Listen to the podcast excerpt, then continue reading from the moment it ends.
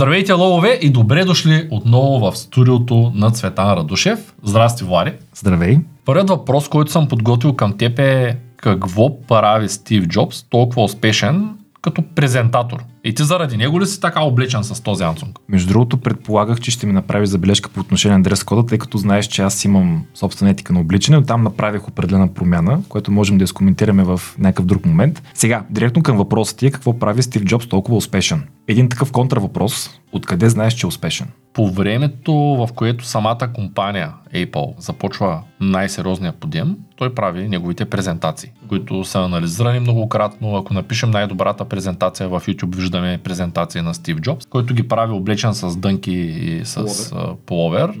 Той успява да продаде идея, която все още не е реализирана mm-hmm. на хората, mm-hmm. при това в глобален мащаб. Поред мен той е освен много добър визионер, защото той е визионер и е смесил няколко индустрии в едно, за да направи това, което прави като, като продукти тогава. И второто, заради което смятам, че той е толкова успешен, той наистина застава и продава нещо, което не съществува на хора, които трябва да го разберат. Тъй като едно е да продадеш следващия продукт, който го има на пазара. Съвсем друго е да продадеш нещо, което не съществува. Така че според мен той е много успешен презентатор. Съгласен съм с теб. Сега, нека да започнем от а, това, което ти каза. Всъщност, всеки един лектор и всеки един презентатор до голяма степен определя успеха на своята презентация от своите лични качества. И нещо, което ми направи впечатление description, описанието, което даде на Стив Джобс. И той е визионер. Ако към тази визия добавиме неговото желание за перфекционизъм, всъщност получаваме една наистина много страховита комбинация. Казвам страховита, защото тя е рядко срещана към днешна дата в нас хората, особено в презентаторите. И това е да представиш продукт, материя или услуга с визия напред в бъдещето, като даваш яснота на хората колко добре и успешно ще проработи в контекста на определен продукт. Да го кажа по-просто, защото това беше доста завуалирано, презентациите на Стив Джобс се превърнаха в схема, в образец, шаблон за това как днес ние трябва да правим презентации. И реално погледнато, той дължи своя успех на една много базова структура по отношение на самото съдържание. Той има изключително грабващо начало, изключително емоционално представяне на проблема. Тоест, той успява да ангажира аудиторията и да я зарази с проблема, който разглежда в контекста на своята презентация. И другото нещо, което е, че е изключително с чувство, с страст, с ентусиазъм представя решението. И реално погледнато, това са трите компонента, които присъстват във всяка негова презентация. Има и още нещо. Самият той като поведение на сцената успя да разчупи много познатите стереотипи по това време. Той не обръща толкова голямо внимание така наречен език на тялото, не се стреми да бъде облечен с някакви забележителни дрехи. Той е просто себе си, много разчупен и лишен от нещо, което блокира повечето презентатори. Нарича се сценична треска. Никой не е виждал Стив Джобс притеснен. Изключително харизматичен, има доста психолози, които са обсъждали и продължават да анализират неговото поведение и се смята, че неговата лична харизма е в основата на това той толкова добре да успява да поднесе съдържанието на аудиторията. Истината е, че харизмата на Стив Джобс е нещо, което всеки от нас може да придобие и да развие, но тя при него специално е дадена като природен талант. Не знам дали успя да отговоря на въпроса. Да, той е много добър в разказването на истории. Да. Това важно ли е за да презентираме правилно? Кое? Да можем да разказваме истории. Може ли един презентатор да е добър презентатор и да не може да разказва истории? Тук е важно да дефинираме какво значи добър презентатор. Човек, който успява, като влезе в една зала и започне да говори на темата, която е подбрал, да направи така, че никой да не се зяпа телефона или да гледа през прозореца. За мен добрият презентатор е човека, който влизайки в залата и започвайки да говори, привлича цялата аудитория. Разбира се, това няма как да се получи винаги. Ако нашата тема е как да кърмим бебето и влезем в една зала само с мъже, най-вероятно, колкото и да сме добри презентатори, ще има и такива, които няма да им е интересно. Да. Поне в началото можем да ги грабнем обаче. Mm-hmm. Ако започнем правилно с история, ако историята се смята за правилна, тъй като да. тук ти си прав, че опорната точка винаги е какво означава правилно и как го дефинираме, какво означава добра презентация. Ти си прав, че ти казват, ако вземем някаква литература за презентации, те дават Стив Джобс като грешен начин на презентиране. Защото той не бил облечен подходящо, защото той не, не говорил по определените там критерии. Mm-hmm но пък от друга гледна точка той си има собствени правила, по които се води презентациите. Да. И те работят. Да. Дефинираме работи, успява да привлече вниманието mm-hmm. на хората, които са в залата. Добре. Това е работеща презентация за мен. Добре, да отговоря на въпроса за историите. Не е задължително да вкараме история в презентацията, която правим. И ако не вкараме такава история, това не означава задължително, че презентацията е погрешно структурирана и погрешно проведена. Това, което обаче всеки един човек трябва да прави в живота си, според мен, било то търговец, било то презентатор, независимо от длъжността, която има, то е да си улесни живота и да улесни живота на останалите. И всъщност в контекста на презентацията, ние трябва да знаем, че мотивацията на хората да присъстват на една презентация, те да научат нещо ново. Нещо, което изключително много отблъсква аудиторията, независимо колко експертна е тя, независимо дали е на възраст 30 или 60 годишна възраст, независимо от пола. Нещо, което отблъсква аудиторията са сухите истории. Затова е изключително правилно в а, всяко едно начало на презентацията, при представянето на проблема, когато се намериме по средата на презентацията и в края, когато даваме решението, ние да имаме по една история, която вкарва така наречената живопис. Тя предава емоция. И също така имаме предвид, че емоционалното заразяване на аудиторията с нас ни кара да се стиковаме. Успехът на една презентация зависи цето до голяма степен от това колко добра е идеята, колко добър е проекта, но също така зависи доколко ние ще успеем да се свържем с аудиторията. Защото аз ако не се лъжа, когато Стив Джобс е излизал на някакви такива международни експота задава нещо като отчетност какво е свършил до момента неговата компания. През 2000 и... не, 1999 година той всъщност отказва да излезе на едно такова експо. Един от неговите заместници излиза. И всъщност тогава всички последователи на Стив Джобс са казали, че ще бойкотират това събитие, тъй като той няма да презентира. Тоест, много е важно ние да можем да се свързваме с аудиторията и с разказването на истории, емоционални, увлекателни, дават възможност на хората ние да установим връзка и от друга страна те ясно да иллюстрират пред себе си как изглежда проблемът, който обсъждаме и разбира се решението. Историята е нещо като това да пуснеш на едно дете някакво анимационно филмче. Ако просто вместо история изкараме чартове, графики или някакви таблици, рискуваме да създадем невидима бариера между нас и аудиторията и да не предадем стойност и сила и тежест на нашето послание. Така че да, по-скоро бих казал, нека да създаваме истории. Благодаря ти много за изчерпателния отговор. Когато някой си хареса жена Mm-hmm. и не може да я заговори в бара, изпитва едно такова усещане, стомаха му се свива, ръцете му почват да се потят. Искам да те попитам, това сценична треска ли? Да. А как можем да се избавим от нея? Как мъжа да съблазнява жената? Трябва да призная, че аз също съм изпадал в такава ситуация, но в крайна сметка това е нещо абсолютно нормално.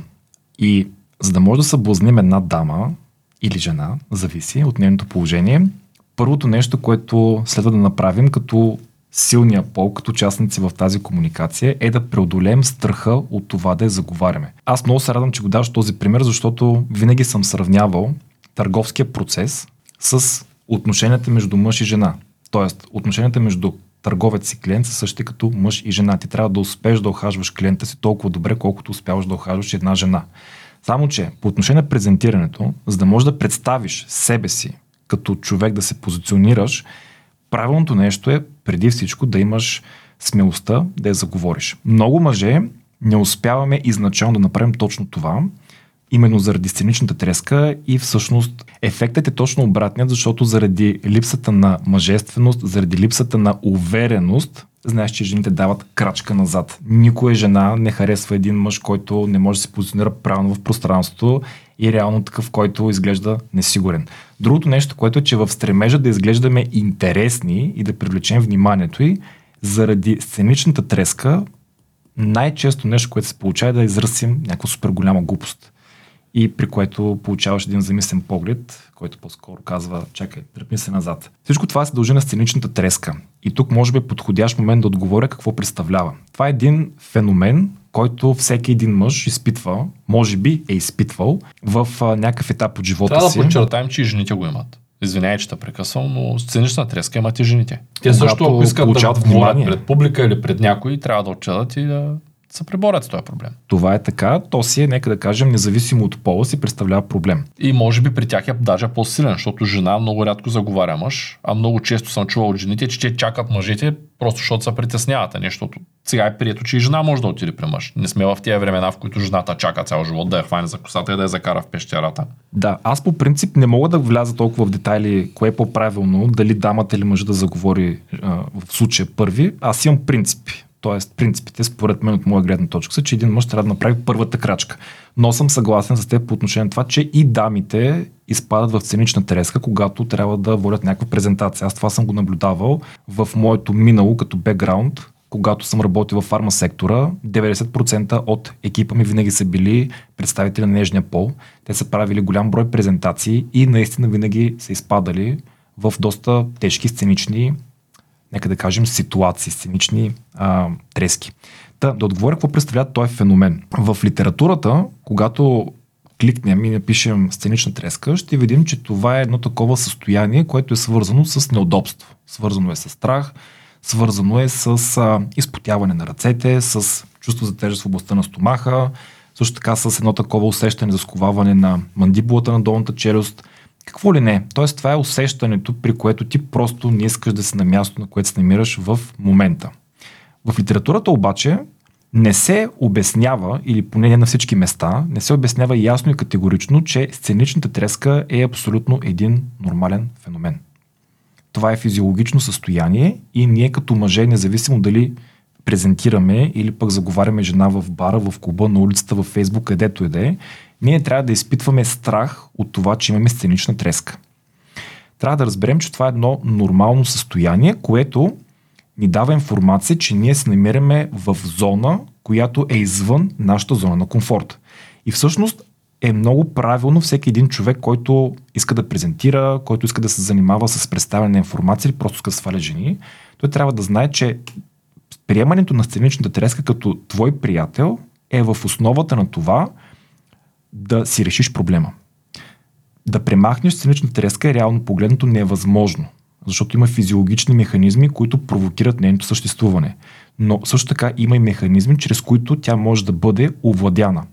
Хората, които се опитват да махнат сценичната треска, а не да я овладеят, по-скоро приличат на удавници, които плуват в една силно течаща река и плуват срещу течението.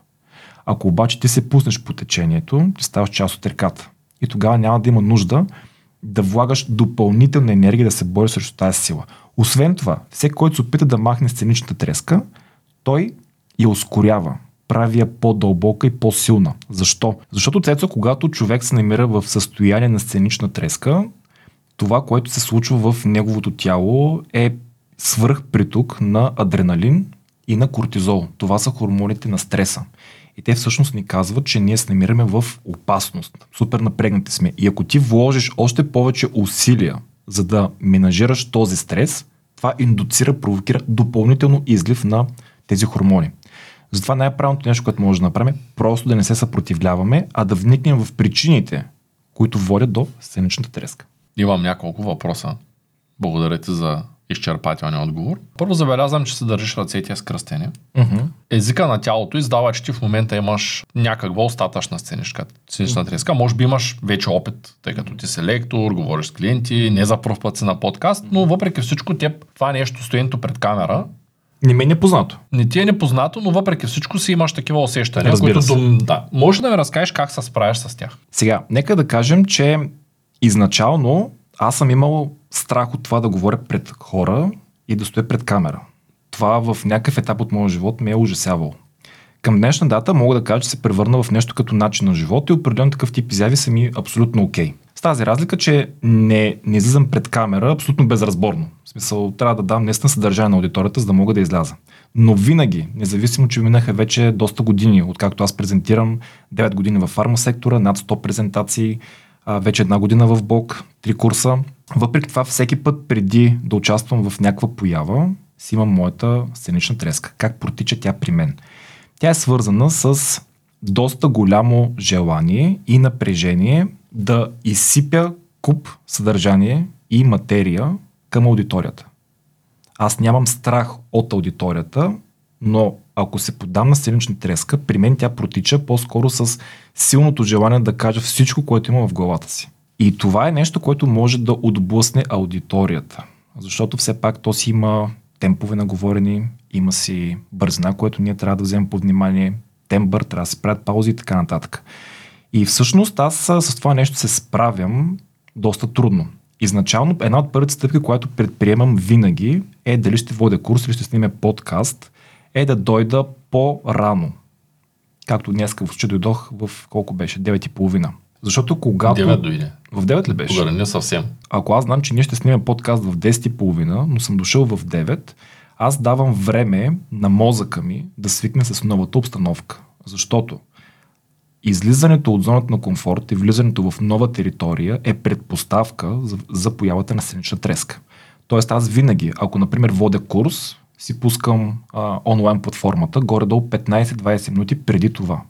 И това ми дава възможност аз да се синхронизирам, да се слея с обстановката, където ще бъда в следващите час и половина-два. Защото съгласи се, че ние не живееме в подкаст студио, не живеем в някакви онлайн платформи. Те са нещо, Не съм което... съгласен. Аз Да, живея в подкаст студио. Да, виж, всяко правило си има изключение, това, това е ясно. Говоря за средностатистическия човек. Така е. И всъщност, нека да кажем, че този страх, който се изпитва, той представлява резултат от а, така нареченият рептилен мозък и лимбична система, за които ако искаш може да говорим малко по-късно.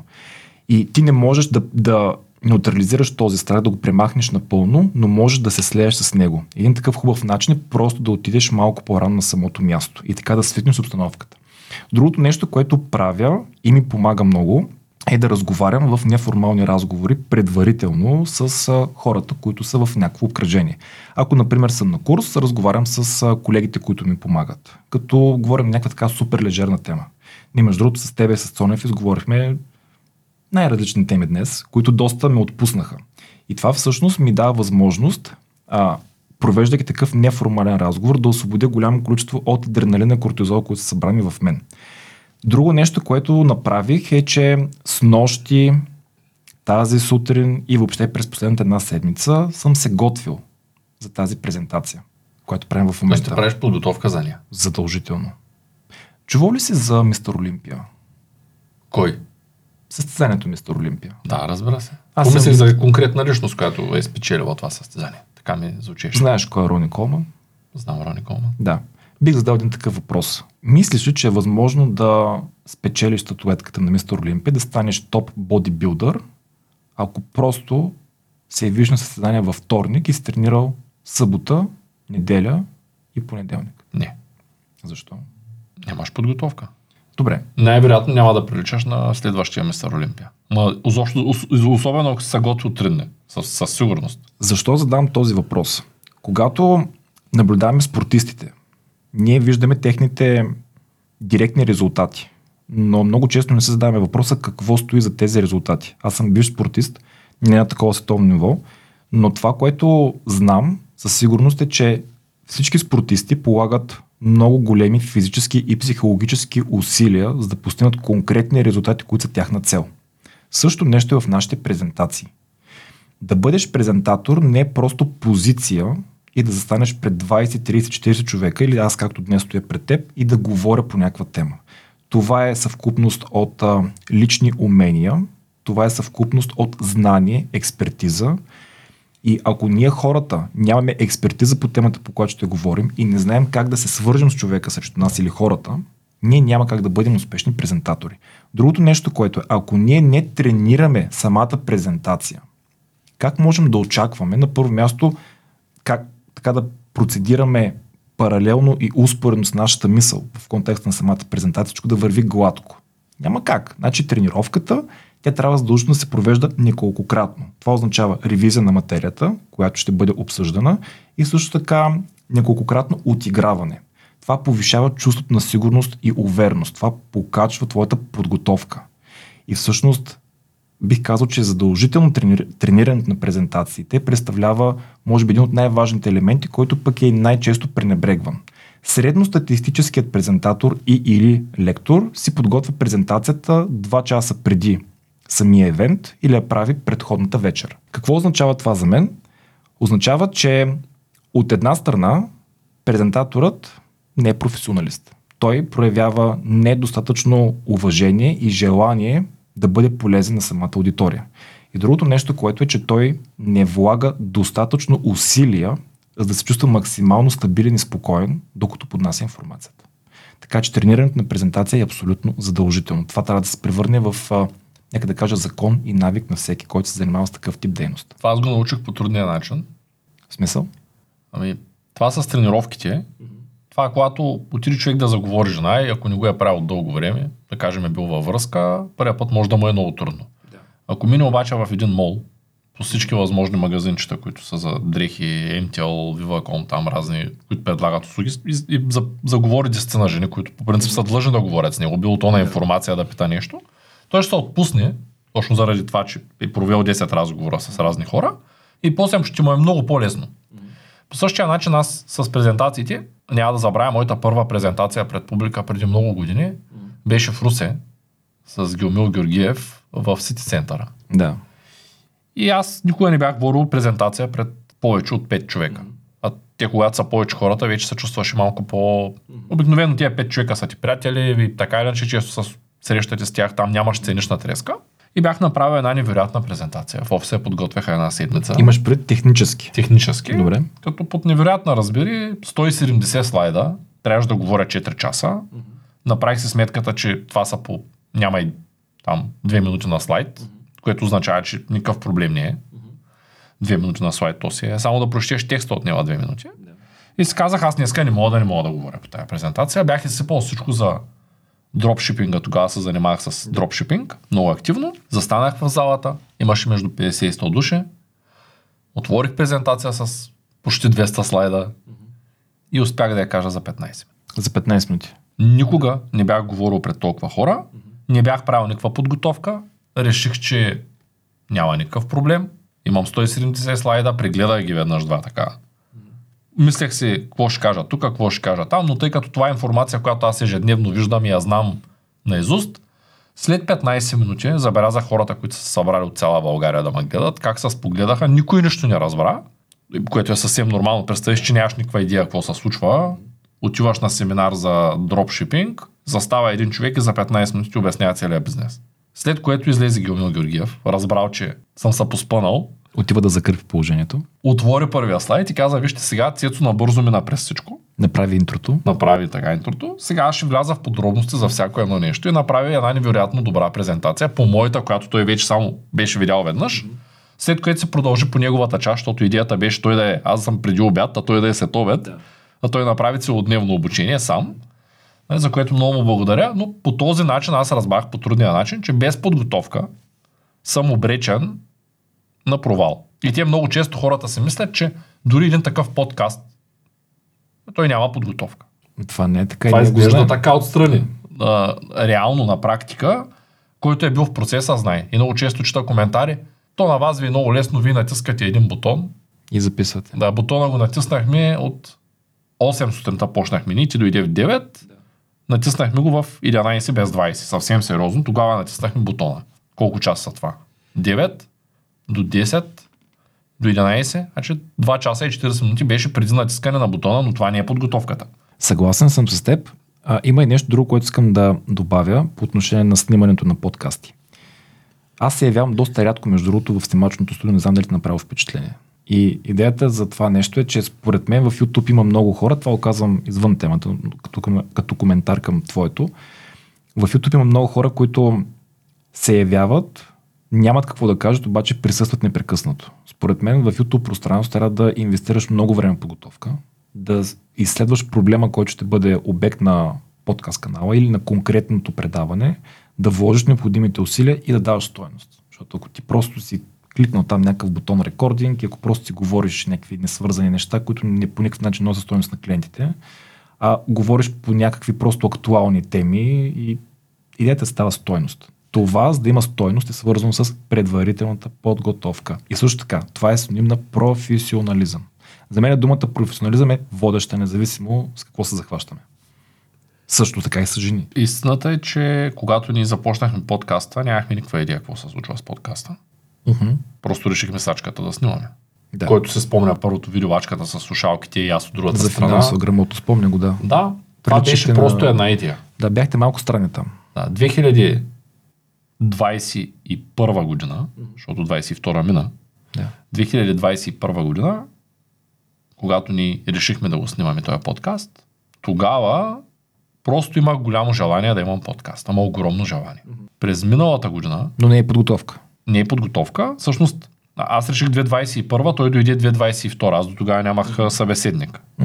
2023 мина на принципа на каквото стане. Защото там имаше много теми, много хора, хора които са подходящи да говорят. В същото време аз съм софтуер инженер, не исках да бъда... Тоест, исках да бъда журналист, но нямаше как да бъда журналист. Аз и все още не съм журналист. Може би и няма да стана. Колкото и да се опитвам сега, те първа и футболист няма да стана.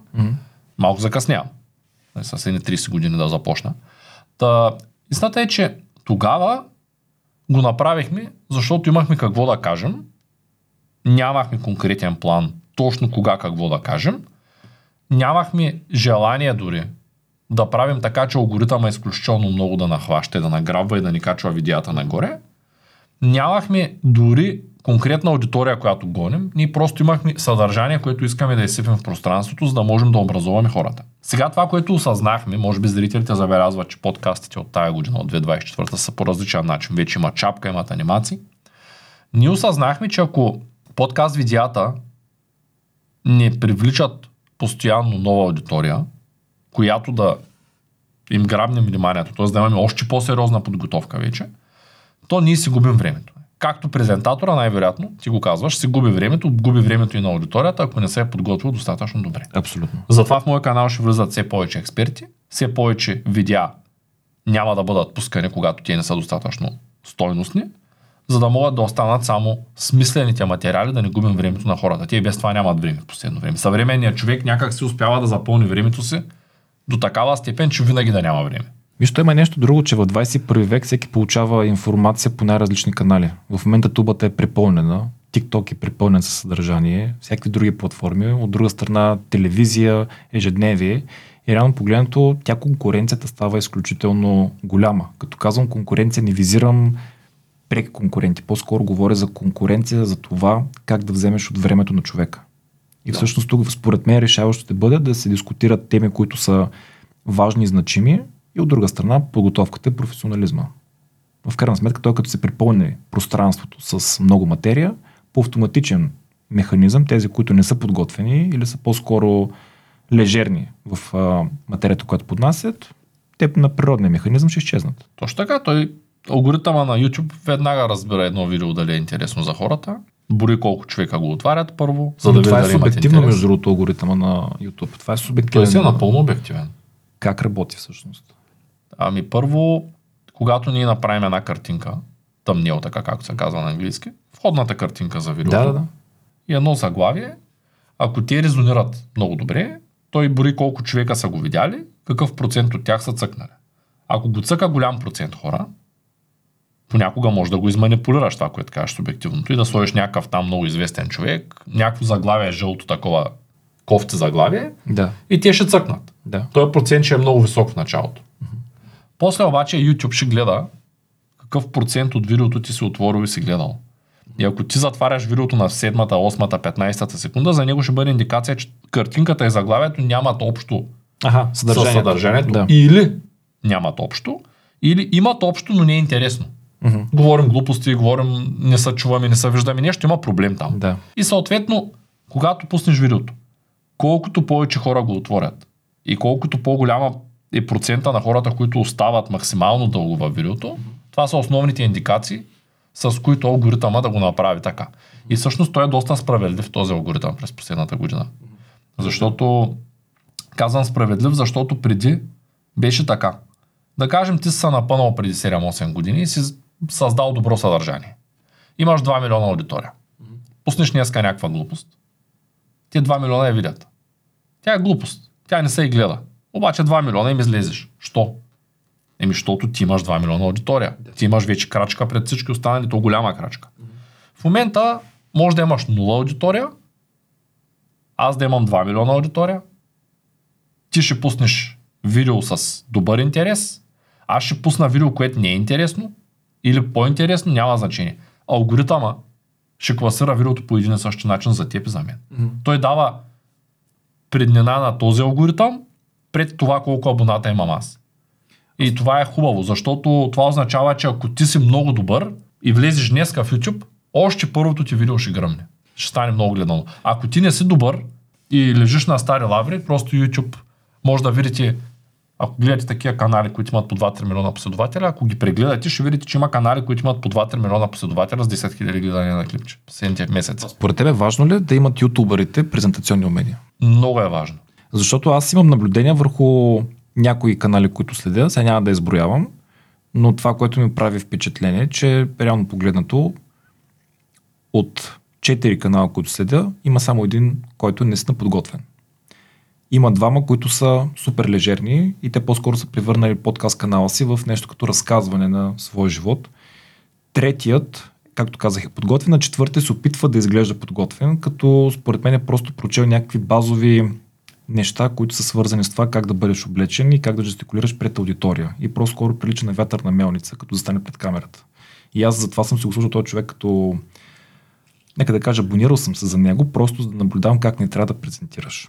Което, между другото, ме връща на въпросите, защо съм с а, затворени по този начин ръце.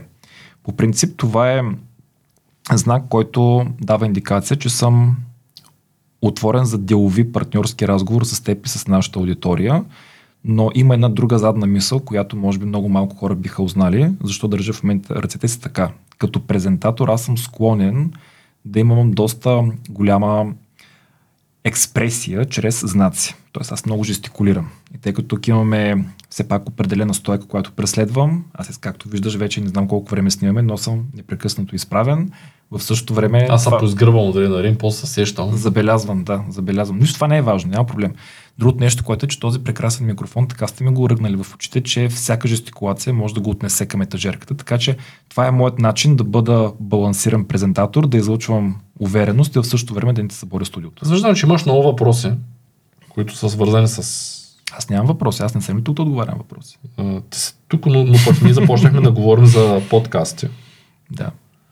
Искаш ли да направим една подкаст тема скоро, в която да ми зададеш въпроси свързани с подкаста, тъй като аз съм поставил за цел тази година да станем доста по-гледан, по-интересен, Нямаш по-подготвен подкаст, тъй като така ще мога да отговоря на твоите въпроси, които най-вероятно ще бъдат доста близки с въпросите на зрителите. Ако ви имате желание да направите такава тема, напишете го в коментарите. Не забравяйте да ударите един палец нагоре, да ударите камбанката, да се абонирате, за да може алгоритъма да решава вместо вас какво да гледате, въпреки че както разбрахте от по-ранния разговор, вече каквато и камбанка да ударите, ако ние направим добро съдържание, алгоритъма може би ще пропусне да ви съобщи, че ние имаме ново видео. Има и на предвид, че ще включа неудобни въпроси. Няма неудобни въпроси. Добре. Благодаря, че ме Само, само се разменяме тогава и действаме. Добре. А, а ти държиш да седнеш на моето място. И не ли ще бъда водещ. Добре. Това Без, е... да съм, без да съм с експертизата на водещ. Всеки има право да бъде борещ. Присъствах преди известно време на една презентация, на която презентатора застана и след около 5 минути успя да направи така, че единственият човек, който да гледа нещо различно от телефона си в залата, бях аз. И аз по-скоро гледах хората, които си гледат телефоните и се чудех защо това така се случи. Можеш да ми обясниш, кое убива презентациите пред публика най-много? Какво се случи там? Без да си го гледал, може би имаш някакви идеи. Да, това е нещо, което много презентатори имаме като проблеми, като предизвикателство. Сега, важното да уточним, че не става въпрос за един или два проблема или предизвикателства. Това е много компонентно като съдържание. Първото нещо, което е, това е нагласата, с която влизаме в една презентация. Около 90% от презентаторите или 9 от 10 човека просто правят презентация, дават някакво съдържание на аудиторията, защото се чувстват длъжни да го направят.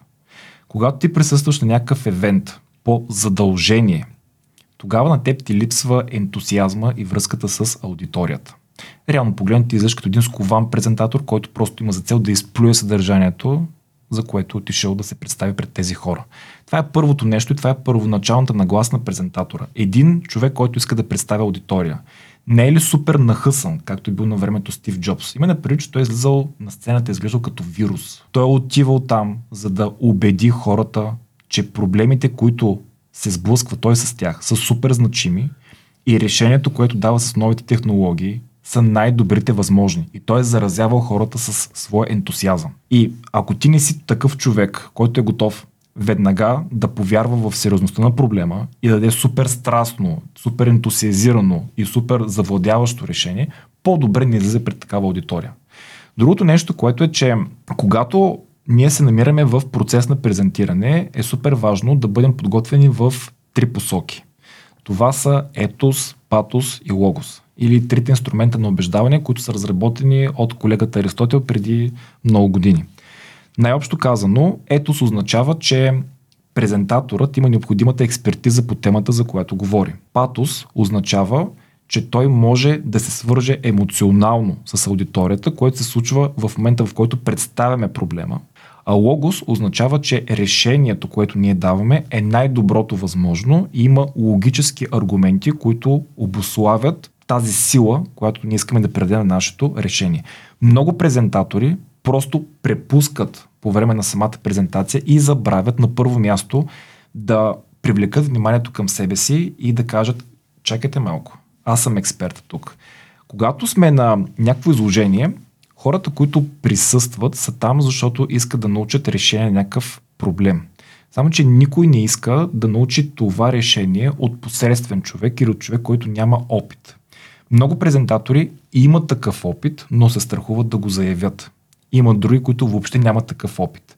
Така че първото нещо, което бих препоръчал, когато отворим презентацията, е да се стремим да докажем своят логос. Тоест, ние да демонстрираме нашата експертиза и аудиторията да остане убедена, че в следващите моменти, когато ни дискутираме проблема и представяме решението, ние сме правилните хора. Абсолютно нормално е да сме незаинтересовани от хора, които ние не възприеме като авторитети, нали така? Второто нещо, което е супер важно е да разказваме проблем, който е значим за съвремието. Също така, важно е ние да успеем да създадем усещането за общ враг. Между другото, Стив Джобс е бил изключително успешен в тази посока и той е бил много силен в това да успее да убеди хората, че проблемът, който той вижда, е също така и техен проблем. Успехът на презентация е свързан с това проблемът да бъде разпознат като съществуващ не само от презентатора, а и от аудиторията. Това свързване се нарича усещане за създаване на общ враг. Тогава ние заедно, презентатор и аудитория, имаме мисията да се обвържем и да решим някакъв конкретен проблем. И това нещо е много хубаво да бъде направено с някаква такава емоционална история, която обаче да бъде реална. Емоциите са нещо, което влияе на лимбичната система. И това е най-хубавият начин ние да се свържем с човека, когато ударим лимбичната му система. Предполагам, че ти се е случвало да гледаш филм, предаване или да слушаш някаква история и да ти се насълзят очите и да се разплачеш. Това не означава, че си слаб мъж. Това означава, че съдържанието или презентатора, който е предизвикал тази емоция в теб, се е свързал с теб. Ти няма как да плачеш да гледаш телефона си.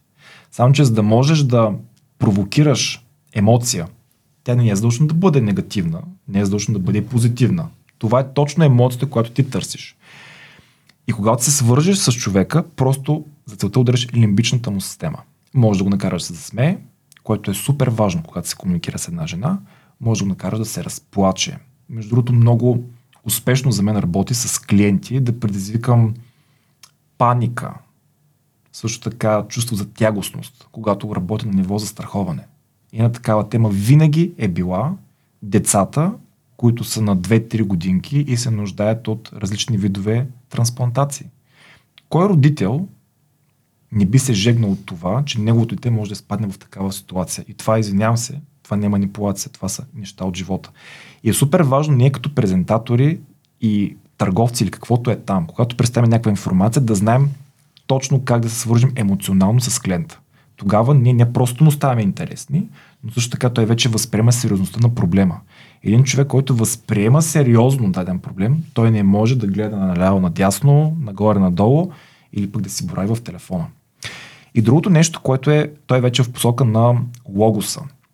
Супер важно е, когато даваме решение. Това решение да бъде вдъхновяващо. Толкова вдъхновяващо, че да накара клиента да купи. За целта е изключително важно ние да умеем отново да разкажем някаква история.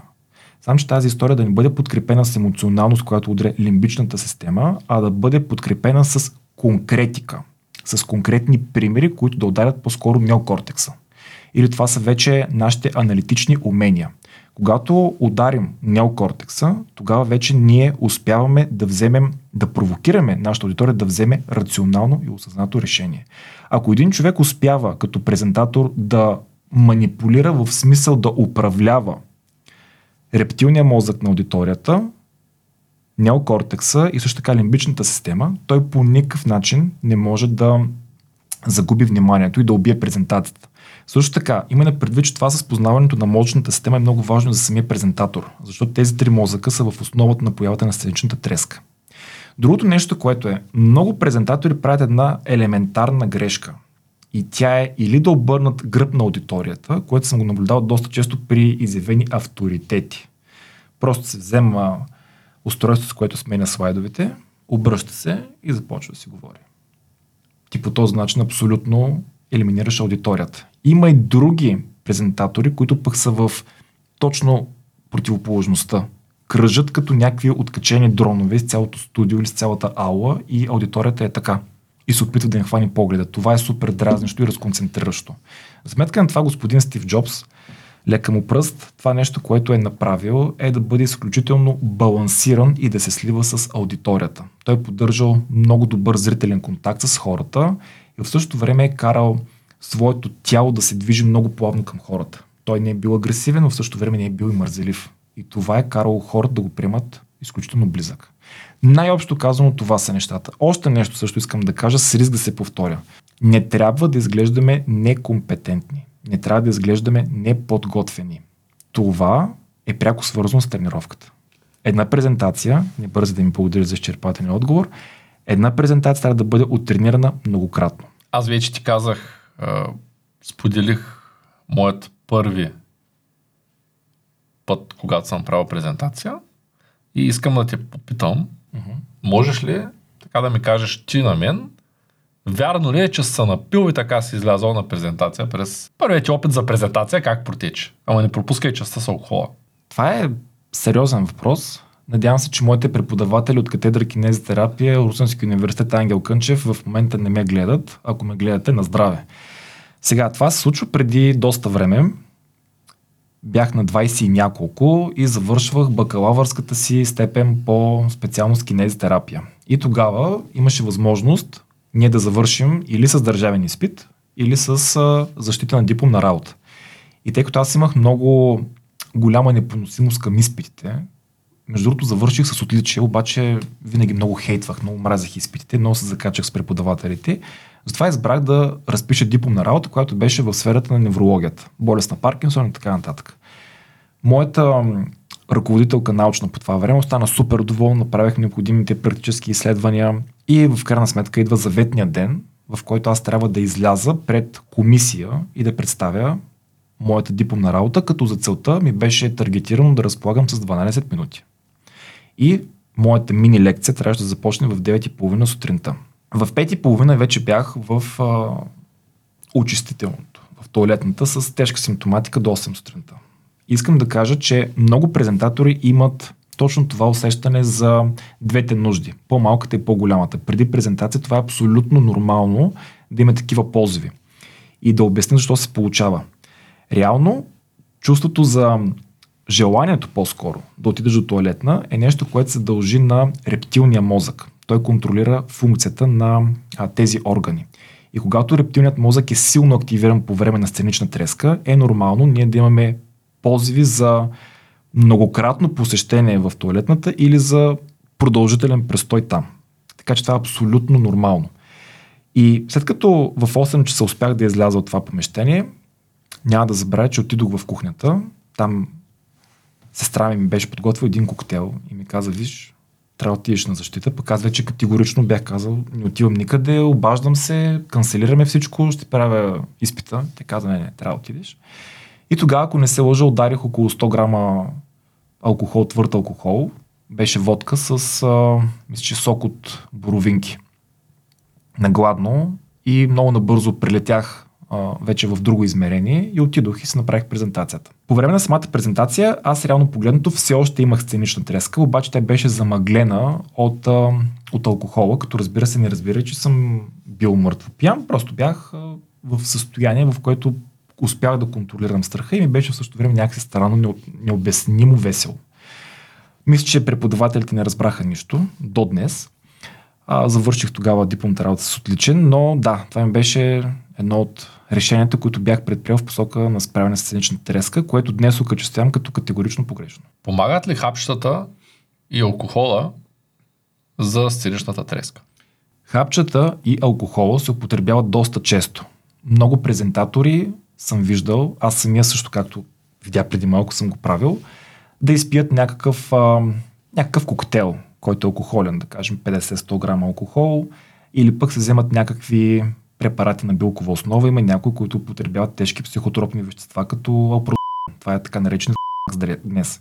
Тук е важно да уточним, че хапчетата и алкохола влияят на лимбичната система. Лимбичната система е вторият мозък, който еволюционно се е развил в човека. Той е някъде на около 50 милиона години и всъщност отговаря за нашите емоционални и поведенчески реакции. Ако да кажем рептилният мозък, който е първият еволюционно развит мозък в човека, стволовият мозък е на 100 милиона години, ако той ни дава индикации, че ние навлизаме в една непозната територия и затова се намираме в опасност, с което сцен... започва и самата сценична треска, тогава вече лимбичната система се активира и продуцира чувството за страх. Страх от това, че ти се намираш в една непозната аудитория. Притеснението, страхът, желанието да избягаме от аулата или от място, където презентираме, са неща, които чисто поведенчески се провокират от лимбичната система. И е много важно да знаем, че когато пием лекарства или употребяваме алкохол, ние влияем единствено и само на лимбичната система, което означава, че намаляваме чувството за страх. И по този начин лимбичната система оказва по-малка подкрепа на стволовия мозък, на рептилния мозък. И това е нещо, което неокортекса, най-младият мозък в човека, това, което той казва е, че виж, ти си в непозната аудитория, но няма нужда да се страхуваш. Това е ефектът, който хапчета и алкохолът дават към нас като презентатори.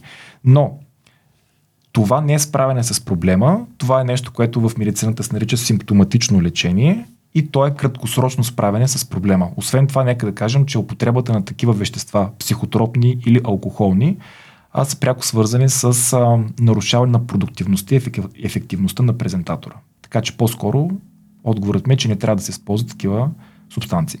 Можеш ли да ми разкажеш как човек да изчисти своята реч?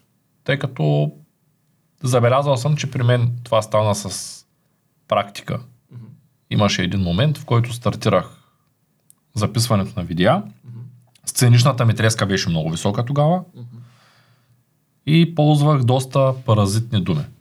Във времето, без да вземам уроци, много често ми пишаха под видеята, да отида на вокален педагог, на логопед, на науча да говориш български язик. Имаше с такива хора, които с времето чумяха. Разбраха, че аз няма да спра заради тях. Но във времето забелязвам, че и самата ми реч се изчисти. Без да съм полагал някакви конкретни усилия за нея. Но за хората, които използват много паразитни думи, има ли някакъв начин, който да. някакъв подход, който да ги изчисти? Mm-hmm. По-лесно, по-бързо. Добре. Един такъв уточняваш въпрос, тъй като каза, че става въпрос за диалект.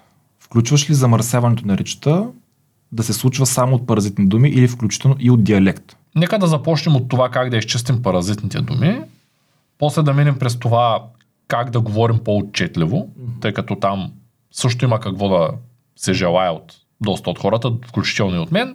Това с диалекта няма нужда да го засягаме, защото Абсолютно. То е диалекта... част от идентичността на всеки презентатор и това е нещо, което аз никога не бих махнал, освен ако крайно, не махнал, коригирал, освен ако по някакъв абсолютно крайен начин не може да бъде вербализирана дадена дума. А, има една такава, извиня, че те прекъсвам, но има една такава фантазия на хората, че диалектите са нещо лошо. Всъщност диалектите са кръстата на всеки език. И това са оказали много по-умни хора от мен. И аз смятам, че това е част от визитната картичка на всеки един човек. И е нещо, което не трябва да променяме. Въпросът обаче е как не използваме диалекта. То се приема от аудиторията като дефект. Окей, само че ти знаеш, че това може да бъде ефект. Така че по-скоро го използвай като ефект. Давам директен пример с Арнолд Шварценегер, който е взимал какви ли уроци и въпреки всичко, накрая е осъзнал, че той трябва да се остане той. И Арнолд Шварценегер по никакъв начин не му е попречило да се разви. Той всъщност е, не съм сигурен как се казваше, изследването е най-развития човек на планетата. Mm-hmm. Тоест човека, който е успял в най-много сфери на своя живот да стане на, на топ място. Mm-hmm. Той стана губернатор, мистер Олимпия, с който се захване, mm-hmm. филмов актьор, въпреки че е чужденец, Австриец. Не е native speaker, така да го нарека. Да. Предлагам ти да започнем с паразитните думи.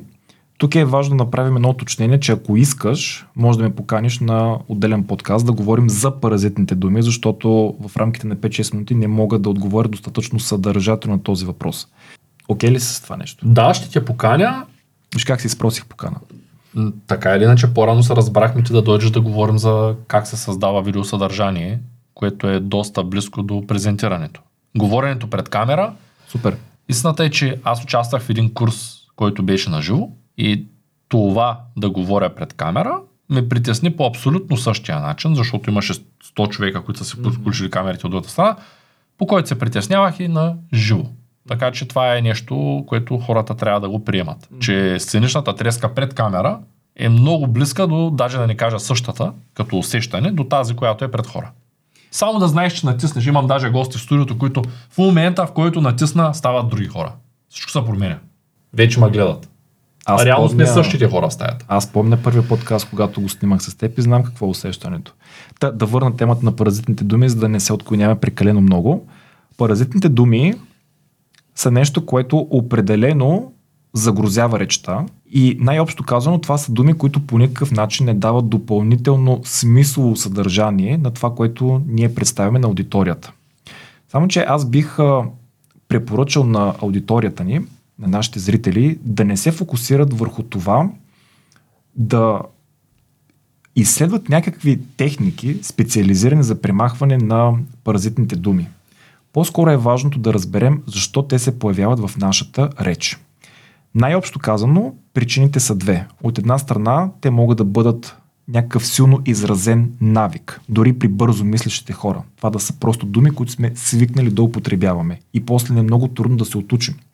Но в по-голямата част от случаите паразитните думи се появяват като резултат от това, че мозъкът иска да спечели време, с което той да си осигури възможността да направи преход от една мисъл към друга, от едно изречение към второ и към трето. И тъй като ние като неокортекс работим с невронни връзки и нека да кажа, че протичат определени импулси, които определят как говорим, колко паразитни думи употребяваме, колко ъкаме, хъкаме и така нататък.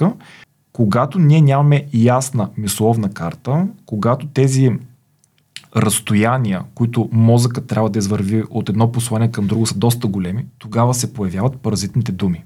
В този а, контекст също така е важно да знаем, че един презентатор, който е в условията на сценична треска, е напълно нормално да употребява 2, 3 или 4 пъти повече паразитни думи, тъй като тогава скоростта на мозъка е насочена към това как да го изкара от презентацията, а не да го вкара в съдържанието.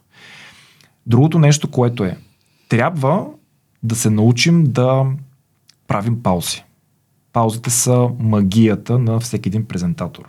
Те са магия, защото от една страна са един много печелищ механизъм, чрез който ние можем да привлечем вниманието на аудиторията, можем да задържим вниманието на аудиторията и можем да подсилим ефекта на посланието, което адресираме към хората. Другото нещо, което е, че много хора се страхуват да замълчат по време на презентиране. Това, между другото, е фундаментален страх. Как така ще застана пред хората ще мълча? в резултат на този страх започваме даъкаме или започваме да вкарваме някакви такива неутрални думи, които нямат никакъв, нека да кажем, никаква връзка с това, което коментираме.